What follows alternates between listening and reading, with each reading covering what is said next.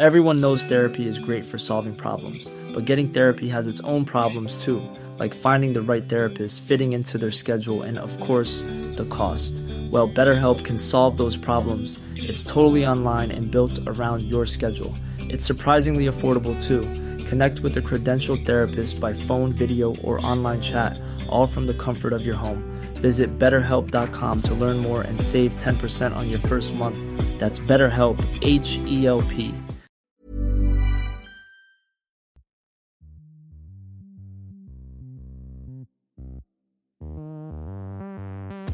Hello and welcome back to the Unplayable Podcast. My name is Josh Schonafinger, and fresh off watching one of the most unforgettable test matches in recent memory, I'm joined by Louis Cameron on today's podcast. Hey, Lou.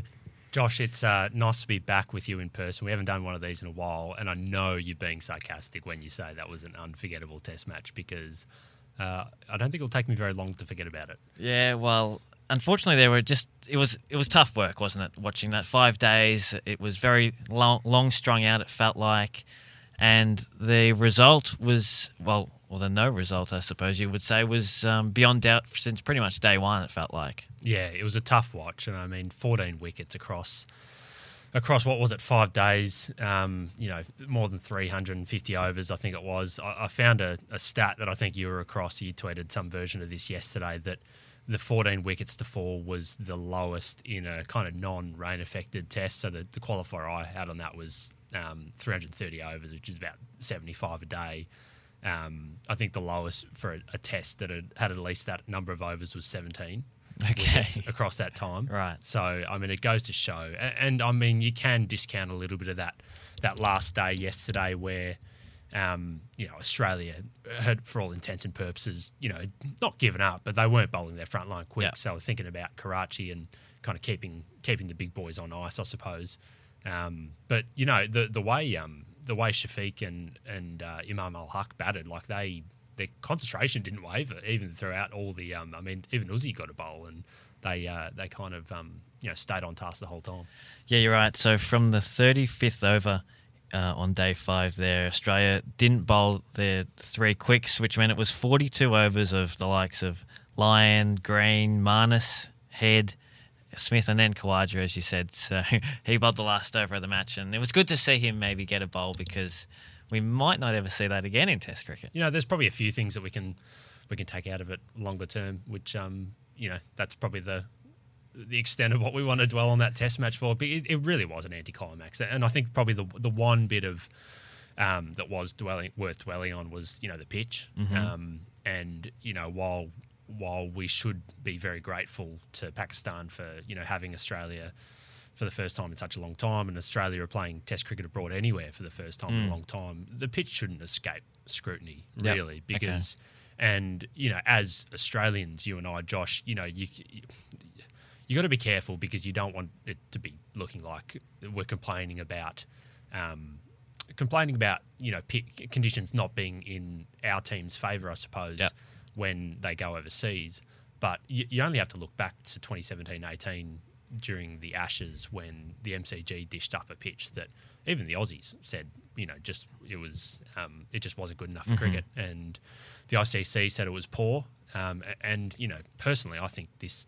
Pitch should be rated as poor as well. Like it's going to turn, I mean, it's not going to turn us away from Test cricket, and it's not going to turn rusted on fans away from Test cricket. But it's not good for the game, is it? Definitely not. And I think you made the point that it's the same match referee who was um, officiating that Boxing Day Test where Alistair Cook made the big double century. He he was also in charge of this one. Is that right? So he'll have to make a call on whether this was a poor rated pitch or maybe something less than that. Is it less than poor?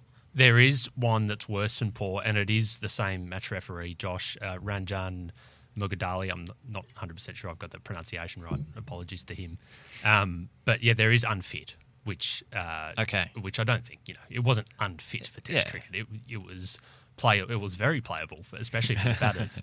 Um, so he has to make that call, uh, and if you, I think you get an unfit, Uh, I mean, this is getting down to the weeds, but uh, an unfit pitch gets five demerit points under these new rules that, funnily enough, came in just after that M C G test. Pure, pure coincidence. Um, I think the I C C had set twenty eighteen, you know, January yeah, first okay. as the as the date to introduce them. But So, you yeah, you get three demerit points for a average pitch, five for a unfit pitch. So if it's, sorry, not average, poor, I should say, three for, an, for a poor pitch. Mm. I think if you get five points over a five-year period, you get banned from Test cricket. That venue gets banned from hosting Test wow, cricket okay. for, for a year. So it's a significant penalty. Um, so they would have to do it twice. You'd, you'd have to produce two poor pitches, um, I guess, is the is the upshot of that. Yeah, okay. Yeah. And we wouldn't like to say that because the crowds in Royal Pindi were fantastic throughout the whole Test match. I think they were saying it was a sellout for the duration, which was great to see. And one of the former locals, Usman Khawaja, was pretty good at the top of the order. Good to see from an Australian point of view, um, him making some runs, um, being David Warner's partner at the top of that order. Yeah, it was. And, I mean, a few question marks around um, how Australia – I mean, it's hard to nitpick when they made four hundred and, you know, what was it? four hundred, fifty-nine, yeah. four hundred fifty-nine.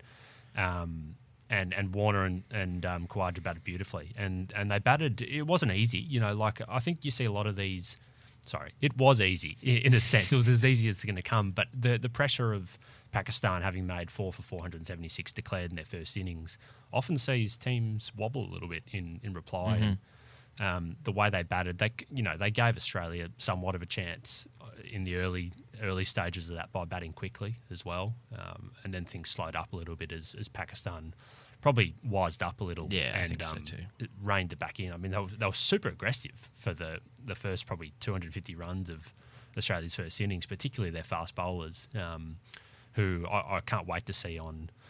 You know, I say hopefully more um, seam bowling friendly pitches. I, I don't know if we'll get that in Karachi and Lahore, but uh, Nazim Shah and, and you know we know Shaheen Shah Afridi is a is a world class bowler, but um, you know Nazim looks like he's not far off taking that that step as well um, with a bit more game time. So uh, yeah, I mean the the middle order didn't all capitalise. I mean Steve Smith um, would have been ruining not making a hundred. Um, Marnus the same. Uh, even the two openers, Travis Head kind of. Um, was out cutting. I reckon we've seen him kind of get out yeah. that way. He came out times. pretty aggressively too. I think he was just going to put the foot down regardless of yeah. the situation, which we, made sense. Yeah, and that's how he batted during the Ashes and stuff. And um, uh, the, the, I mean, the one, the one, it was a positive and a negative with Cameron Green. I think the way he started his innings, he looked understandably a little nervous, like he was, you know, like he was batting in the subcontinent for the first time, which he which he was in Test match cricket. Um, You know, I reckon a lot of good judges, and I think I heard Simon Caddick saying it on commentary that he could actually, you know, maybe take it on a little bit more and, mm-hmm. and you know, attack the spin like we've seen him do in the in the Shield. But the the positive part about it was that he kind of worked his way through it to the point where, you know, he got in and things got a bit easier and he scored a little bit quicker, and, and then he got out, um, you know, in a really silly fashion, and he was he was kind of devastated. So, um, yeah, that's that's a good sign I think going forward. It was almost like. I mean, it was almost like the tour game that they didn't have, right? And now it's a now it's a two-test yeah, series. A good point. Yeah. Um, do we need to read too much into Australia's bowling figures, or is it a bit of a write-off? I mean, Lyon took one for two hundred and thirty-six for the Test match, and the quicks barely bowled in the second innings. So, do we read much into those Aussie bowling figures? Only four wickets for the entire match, and one was a run-out. Good question. Yeah, really good question. Uh, No, I, I want to see Lyon on yeah. some on some turning wickets because we've kind of had this conversation with Lyon before around how he bowls in the subcontinent. It was hard in his early days um, when he was, you know, we know he he's almost obsessed with getting that spin over the back of the ball and it's up, up the back of the ball, I think he says, which doesn't really work as much in in places like India. Um, but, you know, he... In I think in Bangladesh, the last time they went to the subcontinent, uh, or the second last time, he you know he took twenty-five wickets or yeah, something in two right. tests. Yeah. He was really good on that Indian series before that. He was good in the U A E in twenty nineteen. So uh, presented with some more turning pitches, and this this wasn't really a, it didn't favour any bowlers this pitch. Yeah. Um, so presented with some more turning conditions in Karachi and Lahore, I think he'll be pretty good. Um, I think uh, yeah. I, It's it's an interesting one whether they played the right attack on this surface. I, I mean, Pat Cummins said it in his press conference. I don't think it would have made any difference if they'd picked Swepson or Agar yeah. on this instead of Hazelwood or Stark. Um, I, I thought they bowled quite well, especially on, on day one and two, um, to stop Pakistan from scoring super quick. There, there wasn't much much any any team could do. Yeah, not much to work with for sure. Um, so if we look ahead to Karachi, that test match starts in just a few days actually. It's Saturday, March twelfth. Um, and Pat Cummins flagged there might be a test debutant as well. Yeah, that was interesting, wasn't it? That um, he was so bullish about it. He's very um, he's very honest, mm. Pat. Uh, that might change though over time. yeah. Yeah, yeah, wear him down a little bit. You reckon? Um, he's he's pretty upfront. I mean, he didn't you know guarantee it, and he did kind of have the caveat that they haven't seen the pitch yet, which is completely fair enough. But it, it seems to be that the thinking is that if they play two spinners, Swepson might be the man. Which you know, uh, he clearly is the second best spinner from a domestic mm. point of view, yep. the record. But um, you know. left arm spin has been really successful on turning pitches in the subcontinent, and that's been the method for teams going over there, and um, there just hasn't been much wrist spin anywhere in the world. I mean, Pakistan have one that's been world-class in recent years, sitting on the sidelines in Yasir Shah. Um, there, are, there aren't many around the world, no. and Australia haven't played one, a specialist one, since Bryce McGain thirteen years ago, um, or even, you know, Steve Smith uh, about a decade ago when he... made his debut. So it would be great for Swepson, wouldn't it? Because we've watched him in the Sheffield Shield just dominate, uh, especially last season. Um, and I think everyone just wants to see, you know, a, a leg spinner get a crack, especially, you know, with what's happened in the last week. Yeah, definitely. You, you've got to say that Swepson's earned his spot. He's, um, even if just for being around the team as twelfth man for the last forty, Uh, tw- twenty-four months, sorry. Mm. Um, he's re- really done those sorts of Andy Bickle sort of numbers, mixing drinks and stuff. So certainly well-deserved, and, yeah, great to see a leg spinner back in the national side. Long time coming. I, I think so, and I think the, the reason teams have gone away from not playing leg spin, especially in the subcontinent, has just been the control that you get from uh, from yeah. finger spinners. Yep. As a you know, leggies, you know that they might drop one short. Even the best ones drop one short from time to time, and Um, or, or bowler fully, where finger spinners can just seem to attack the stumps um, with a lot more regularity. But uh, I think the the one thing a lot of people have observed about Swepson is that um, his, his accuracy at his best is is fantastic, and probably the ability to, to bowl quicker as well. And there might be something that um, you know comes through in T twenty cricket as well, where mm. you know you see spinners like him. Who I mean, he is probably the the most traditional leg spinner we've. We've maybe seen since since Warne in Australia, you know, not comparing him to Warne, but he's got that slow approach, that kind of gather. Um, whereas a lot of the, the other leg spinners you see in T twenty cricket, you, you know, Zampa's, mm-hmm. your Rashid Khan's, yep. um, they're, they're all different, but they're all guys who, even someone like Tanveer Sangha a little bit, they're quite quick. Um, they hit the stumps a lot. Uh, there's not that those slow looping leg breaks. Um, so... Yeah, taking that to a, a subcontinent point of view, I, I think Swepson does have that gear where he can maybe bowl a bit flatter and maybe hit the stumps a little bit more if conditions dictate um, and, and vary his pace a little bit. Yeah, I think it provides nice variety as well. As you said, um, if it is Swepson, they've got a leg spinner and an off spinner, but if it's maybe they do go down that left arm route and they do have Ashton Agar on the tour, is that a chance, or... are you gathering from what Cummins has said that it will be Swepson, or they'll stick with the quicks? Yeah, my read was that that seemed to be what Cummins was suggesting, that if they picked uh, two, it would be Lyon and, and Swepson. I mean, thinking about... I mean, Agar's batting is kind of the X factor in it, but, you know, with... I mean, the way Stark batted during the Ashes, um, mm. and even in this test, he I thought he batted quite well. What did he... He didn't make heaps of runs, but he looked quite equipped against... Um, Uh, when their quicks were kind of coming at him and, and things like that. Um, and, you know, that puts Cummins down to nine. That's some pretty solid yeah, solid batting. It's yeah. not like England during that last Ashes series where I think, you know, Wokes almost played that last test because they just needed some, some extra batting down in the lower order. Um, and, and you've also got Cameron Green at six, who would kind of facilitate, you know, only playing two quicks. Um I mean, the the only other one is whether this pitch in Karachi is so spin friendly that um, that it necessitates three quicks, yeah. which, uh, three spinners, which would be interesting. The thing, I mean, circling back to this strip that they've just played on in Rawalpindi, mm. being careful with you know how this is phrased, but that that pitch was so there has been some kind of element of preparing a pitch that doesn't suit Australia. and and you know I'd, I'd be all for that because you know it's your home conditions. Yes.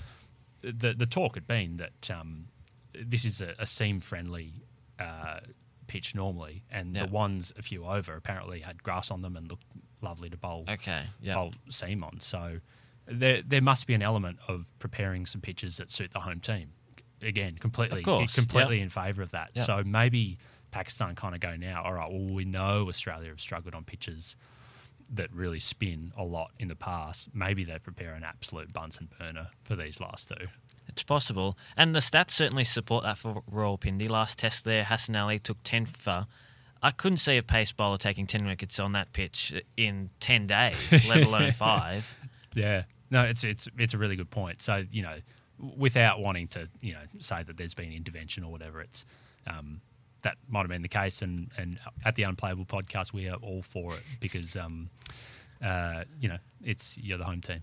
Definitely. Got, got, got to take that home ground advantage where you can. Yeah. Uh, let's move on to maybe the one of the more sad stories of, of the week. Mm. Um, speaking of leg spin, Shane Warne unfortunately passed only twenty-four hours after Rod Marsh had passed away as well. Um, there have been lots of great tributes to both of those legends of Australian cricket. Um, we had an Unplayable Podcast special edition a few days ago um, from Warne's fiftieth birthday that had lots of interviews from Ponting, McGrath, Hussey, Atherton, Hussain, and even Warne himself about some of the great S K W stories. So do listen to that if you haven't already. Um, but Lou, what's do you have a standout Shane Warne memory of your own? I mean, everybody's been sharing theirs. I, I'd like to hear yours. Yeah, and I'd like to hear yours too, Josh. But, um, I mean, mine, uh, it's very personal with Warne because he all, uh, like just listening to all these stories, it, it's amazing. And even reading some of the ones on Twitter about, uh, I was reading one about um, someone who, you know, wasn't a cricket fan. And I think uh, she lived down the road from Warne and Um, her cat got run over by a, a news truck when uh, there was some scandal involving Warne. Oh, right. And um, he turned up to her door. He he found out about it and turned up to her door and apologised about her cat being run over. And um, so it just like, and that person, you know, might not have ever watched a game of cricket in their life, mm. but, you know, he just touched so many people in, in different ways. So um, th- that wasn't the story I was going to bring up, but it just kind of, it, it springs to mind as, you know, saying something about this character. The one um, personal one that I had was um, back in a former life, I was net bowling to the Melbourne Stars in one of their first two seasons. Great. Is yeah. there any footage of this? No, I don't think so. I'll um, maybe speak to our video team and, and see if um, see if there's any around. But uh, yeah, net bowling to um to to the Stars, and Warne was captain of the team mm-hmm. those first two seasons. And I remember after training in the there's a in the changing rooms at the M C G, just near the indoor nets. Um, uh, going to pick up my gear. I just, you know, left my, my water bottle and stuff in there and went in there. It was pretty quiet. Um, but there was someone kind of sitting just near the showers, just on like a, a plastic chair. And it was Warne and he was, he was having a dart, um, just in the showers. And the whole, the, you could tell immediately because when you walked in, the whole place smelled like smoke. And, uh, as I was walking, kind of about to walk out, a security guard came in and he's kind of walked around the corner into the kind of shower area, seen who it was, and just walked straight back out. And I kind of thought then that, I mean, the only person who would have gotten away with that was Shane Warne. He he owned the M C G. He could do whatever he liked, and if that meant he was having a dart in the in the shower by himself after a after a training session, um, that was that. Um, That's fantastic. And now we get to his own stand as well at the M C G, the Great Southern Stand being renamed the Shane Warne or the S K W Stand. I think that's a great move personally. Yeah, I love it. I love it. How about you, Josh? Any standout memories? Not a, a really um, in-person moment, mm. but it was after the two thousand five Ashes and um, obviously he had that amazing series. Um, I was still pretty fresh to cricket at that stage. Um But Shane's father, Keith, uh, was actually involved in a in a car club that my grandfather was also mm. involved in, and a car club. Yeah, you might have to so explain that to... um, yeah, so something to do with uh, rallying cars in right. like outdoor circuits around dirt tracks. Right. Um, so Keith was big into that. Uh, my grandfather as well, and it just so happened that in conversation, my grandfather said that his grandsons were really inter- like loved cricket, and so. A few weeks later, we got a signed um, picture of Shane himself, you know, to to Josh and Jacob, like, all the best with your cricket sort of thing. So wow. Um, and you hear those stories a lot about his generosity, and yeah, even yeah. just taking like a minute out of his time is going to make a kid's day. So, um, yeah, that's certainly a memory for me that will st- stick in the memory. How nice is that, isn't it? Because this was, um, you know, just about the biggest celebrity in Australia and, and yeah. you know, in, in the um, cricket playing world, one of the biggest as well. And just think about the amount of requests he would have had, the amount of people coming up to him and asking for, for things and autographs and tributes and wh- whatnot. But you never um, – and you'd forgive him, right, if he kind of said, no. Oh, absolutely, can't, can't, yeah. Can't really be bothered on this occasion. And, you know, some high-profile people do and you can't blame them. But um, you never, ever hear about that with uh, with him. It was, um, yeah, an amazing person. Yeah. Certainly was. Lots of great video highlights as well on cricket dot com dot a u mm. if you want to relive some of the great Warnie moments. Um, now let's move on to the Women's World Cup, uh, currently underway in New Zealand. Australia have started pretty well, two wins from their two matches. Uh, first they had to beat England and then they had to beat Pakistan, but they did both of those. Uh, let's just touch on Ash Gardner firstly. She's been out with COVID, um, so a bit of a weird one. She's had to go into a ten-day isolation. She'll be out the day before their next match against New Zealand. Um, but just one of the quirks of this World Cup where COVID is always going to be a part of this tournament. And so hopefully it doesn't strike at a dangerous or important moment for the teams. But luckily Australia have been able to cover for Gardner so far. Well, they've been able to cover for Gardner, who's a, who's an important player. They, I mean, they covered for Tali McGrath, who was their best player during the recent Ashes series when they um they just left her out to um to get some game time mm. to the other players uh, for their game against Pakistan. This is an amazing Australian side, and they sh- absolutely should be the favourites yep. um, to win this World Cup, having, you know, kind of gone close. Uh, what was it, twenty seventeen? Yeah. Um, the last time they tried, and this is the one bit of silverware that they don't have that they desperately want. Um, and yeah, so they, they've covered for Gardner, they've covered for McGrath. Um, so you know, I think I think they'll be okay, and maybe getting, you know, no one um, no one wants to get COVID, but getting it at an early point for her. Well, that's um, right. Means that she you know she shouldn't miss um, the the business end of the tournament. She's they'll, immune for the final, supposedly. Yeah, although you hear a lot of people kind of getting it. Getting it twice, okay, you know, okay, two and three times. But not a foolproof plan then. No, I wouldn't be like, you know, running into nightclubs, you know, um, licking on, the, you're licking, yeah. yeah, licking the dance floor and stuff like that just yet. But, um, you know, and, and the fact that it hasn't spread to the to the wider group as well, you know, because you know they these teams spend a lot of time with each other, and um, you often see if there's one case, there's there's a few others. So that didn't happen, which is good. Um, yeah, they they haven't really been. Um, You know, they weren't really tested against Pakistan. There's, no. I, I thought um, the way their two middle-order players in Riaz and, and Maroof, you know, they showed a lot of grit. Good to, recovery, definitely. Yeah, to, to get them to a, a defendable, competitive-ish total. But um, just th- probably the, the way they, they weren't really able to rotate the strike um, and, and score quick enough through those middle overs. You know, they were trying their guts out, but, you know, they'd been four for forty-four, what yeah. was it, in the...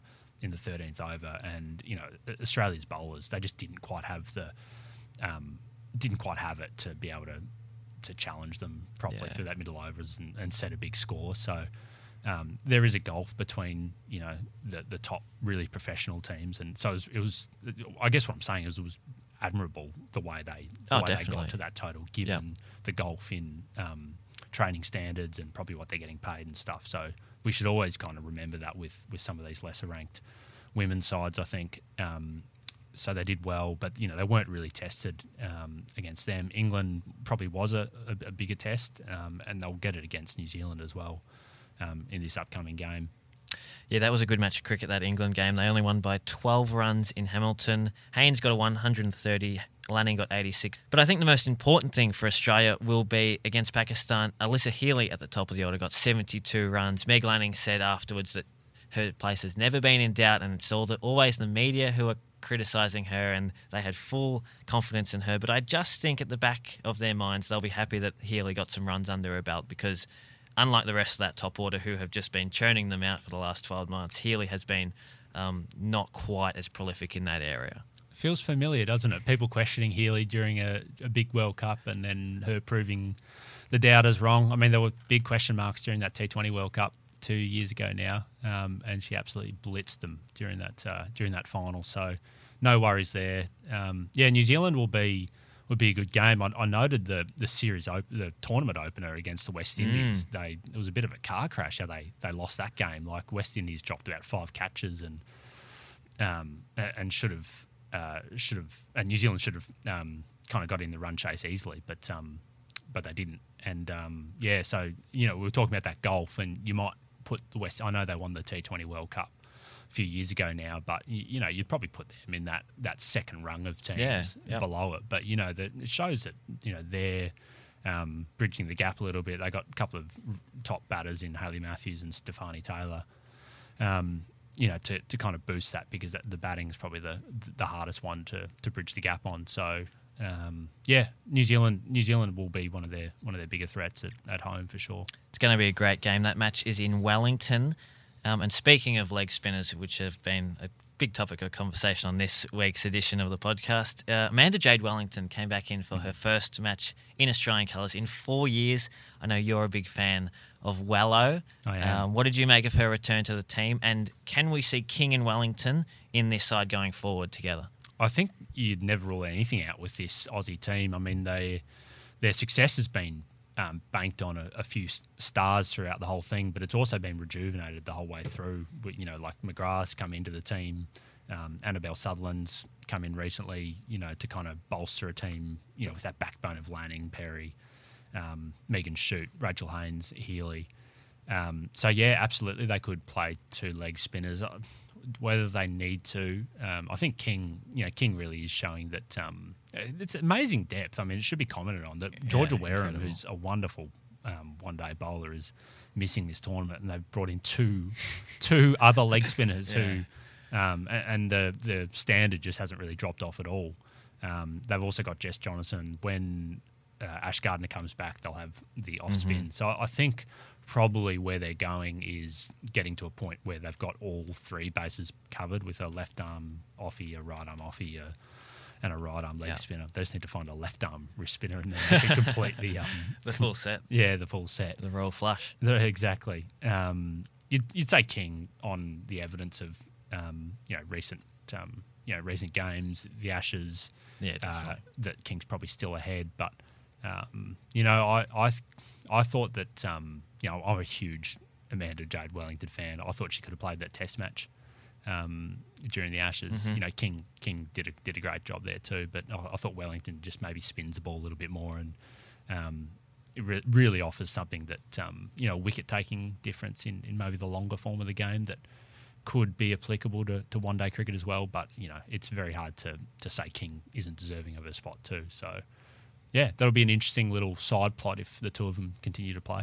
Definitely. Well, keep them both in, I say. Now, the last thing that we wanted to touch on is the Marsh Cup final, which is coming up on Friday, um, believe it or not. Um, only six games for each team in this year's edition uh, due to COVID and all the restrictions and border closures and things. So it means that it will be Western Australia against New South Wales in the final in St Kilda in Melbourne um, on Friday. So... A very interesting uh, day we saw yesterday in the Marsh Cup, actually, because New South Wales qualified, even though they've had four no results from their six matches. This has been a really bizarre, disjointed Marsh Cup season, even more than, than normal. I know that one day the place of the competition has been uh, strange in recent times. But if you just look at the ladder on, if you go to cricket dot com dot a u and go to the series page, um, so New South Wales, as you've said, W A have won twice the number of games as New South Wales, mm-hmm. uh, but only finished one point ahead of New South Wales. The Blues haven't played a completed game since November. So wow, that's a great stat. Yeah, so their last four games uh, have been washed out, and they also had a rain-affected win over South Australia on the Duckworth-Lewis system. Oh, yes. I think that was about twenty-four, twenty-five overs each. Uh, and then they walloped Victoria for that game back in uh, back in November. Yes, that's right. Yeah. Um, so they haven't played. A, uh, there's no continu- continuity at all. Um, and you know, you'd be you'd feel a little bit stiff if you were Tassie and Queensland, oh, particularly absolutely. Tassie, who finished on the same number of points as New South Wales, who won an extra game, but these the three extra uh, – I'm struggling to even calculate it, but they finished on the same number of points as, as Tasmania because of all the no results, yeah. and finished with a huge net run rate, mainly due to that massive win they had over Victoria in November. Um, if uh, a funny other side plot was if W A finished top uh, because they got a bonus point win over Victoria uh, yesterday, there was if they didn't win with a bonus point, if they just won, say maybe in a in a tight one, they could have finished on the uh, double the amount of wins as New South Wales and not even made the final. Ta- it could have been Tassie, New South Wales. It's quite incredible. Yeah, isn't it? Because their net run rate now is only a little ahead of. Um, yeah, it's not that far ahead of Tasmania. So it's just bizarre. It's just bizarre. Um, but, you know, we've ended up with two really strong teams, the two, same yeah, two teams yeah. that played in the Marsh Cup final last year, yeah. probably the two leading producers of limited overs talent in mm-hmm. Australia, you'd say, New South Wales and, and W A. So um, there's some gun players who are going to play. Definitely, yeah. yep. Uh, for example, Josh Philippi, Darcy Short, Sean Marsh, Jai Richardson, Jason Berendorf will be there for W A. Maybe Marcus Stoinis, or is he is he available for selection? Do we know? I have no idea. I presume not. Okay. I presume not because he's probably spending some time at home, having not been able to get back into Perth for such a long time. That makes sense. Um, uh, but we'll have to monitor that one. That could be that could be an interesting one. Wild yeah. card, yeah. yeah. For New South Wales, obviously, Enriques will be there. Daniel Sams, Adam Zampa, and Tanveer Sangha. So maybe two leggies for New South Wales. That could be exciting. And Curtis Patterson will be the captain. So plenty of talent on show if you do want to tune into that final on Friday. Lou, this is a question without notice to round up the show. Do you have a highlight from this year's Marsh Cup? I do have a highlight, Josh. Uh, one of the stories of the domestic season, Gurinder Sandhu. He's been great in his third state now playing yeah, for, for Queensland after New South Wales and Tasmania. He took a... Uh, it was the J L T Cup uh, back then, uh, one-day hat-trick against Victoria in the final. They lost uh, a couple of seasons ago. And then he took a second Marsh Cup hat-trick during this season, which which is my highlight. That was against South Australia. Um, and, you know, it caps off a, a really great season for him. He also, he then took a third hat-trick during the B B L. So he's second in the season um, uh, against the Scorchers, which, uh, you know, which is a, a fair effort. So... He just has a knack. He's just a really oh. good fifty-over bowler in particular. He's been good in the other formats this season too, but I don't know what it is about him in fifty-over cricket. Maybe it's the older reverse-swinging ball at the end or... Yeah. So, yeah. So, he's he's that's my highlight. It's um, a good story. We, yeah. Maybe we should try and get him on the podcast because I'm sure he's a good chat as he, well. He would be a good chat. Yeah, would be a good chat. It would have been, um, would have been good if his team had made the... Made the Marsh Cup final. Josh, do you have a highlight from the season? Well, I do. Uh, yours was Queensland against South Australia. Mine is South Australia against Queensland. Way back in October, Travis Head hit two hundred thirty at Karen Rolton Oval in a fifty-over match, um, becoming just the second batter in Australia... Oh, the first batter, sorry, to hit two double hundreds in Australian domestic list day cricket. So... Come on, mate. Anyone could make runs at Karen Rolton Oval. Would that, you rather Would you rather bat at Rawalpindi or Karen Rolton Oval? Gee, great question. Um, I'd have to say Rawalpindi, I reckon, after yeah. that. Yourself? Uh, depends on facing. A, a lot of people overlooked. People were saying, oh, Imam Al-Haq, you know, easy centuries. He was facing Stark, Hazelwood and Cummins. Mm. I don't care. I, I'm facing them on anything. I'm facing them on the Hume Highway and I'm not getting in the way of it. Like, they, they're good bowlers. From, Absolutely. You know, and they're still coming at you from twenty-two yards away. So uh, maybe Karen Rolton Oval just because I know that I'll be facing domestic bowlers, not Stark, Hazelwood, Cummins. Yeah, good call. All right, on that note, I reckon we might leave it there for this week's edition of the Unplayable Podcast. Lou, thanks for joining me again, and we'll catch you all next time.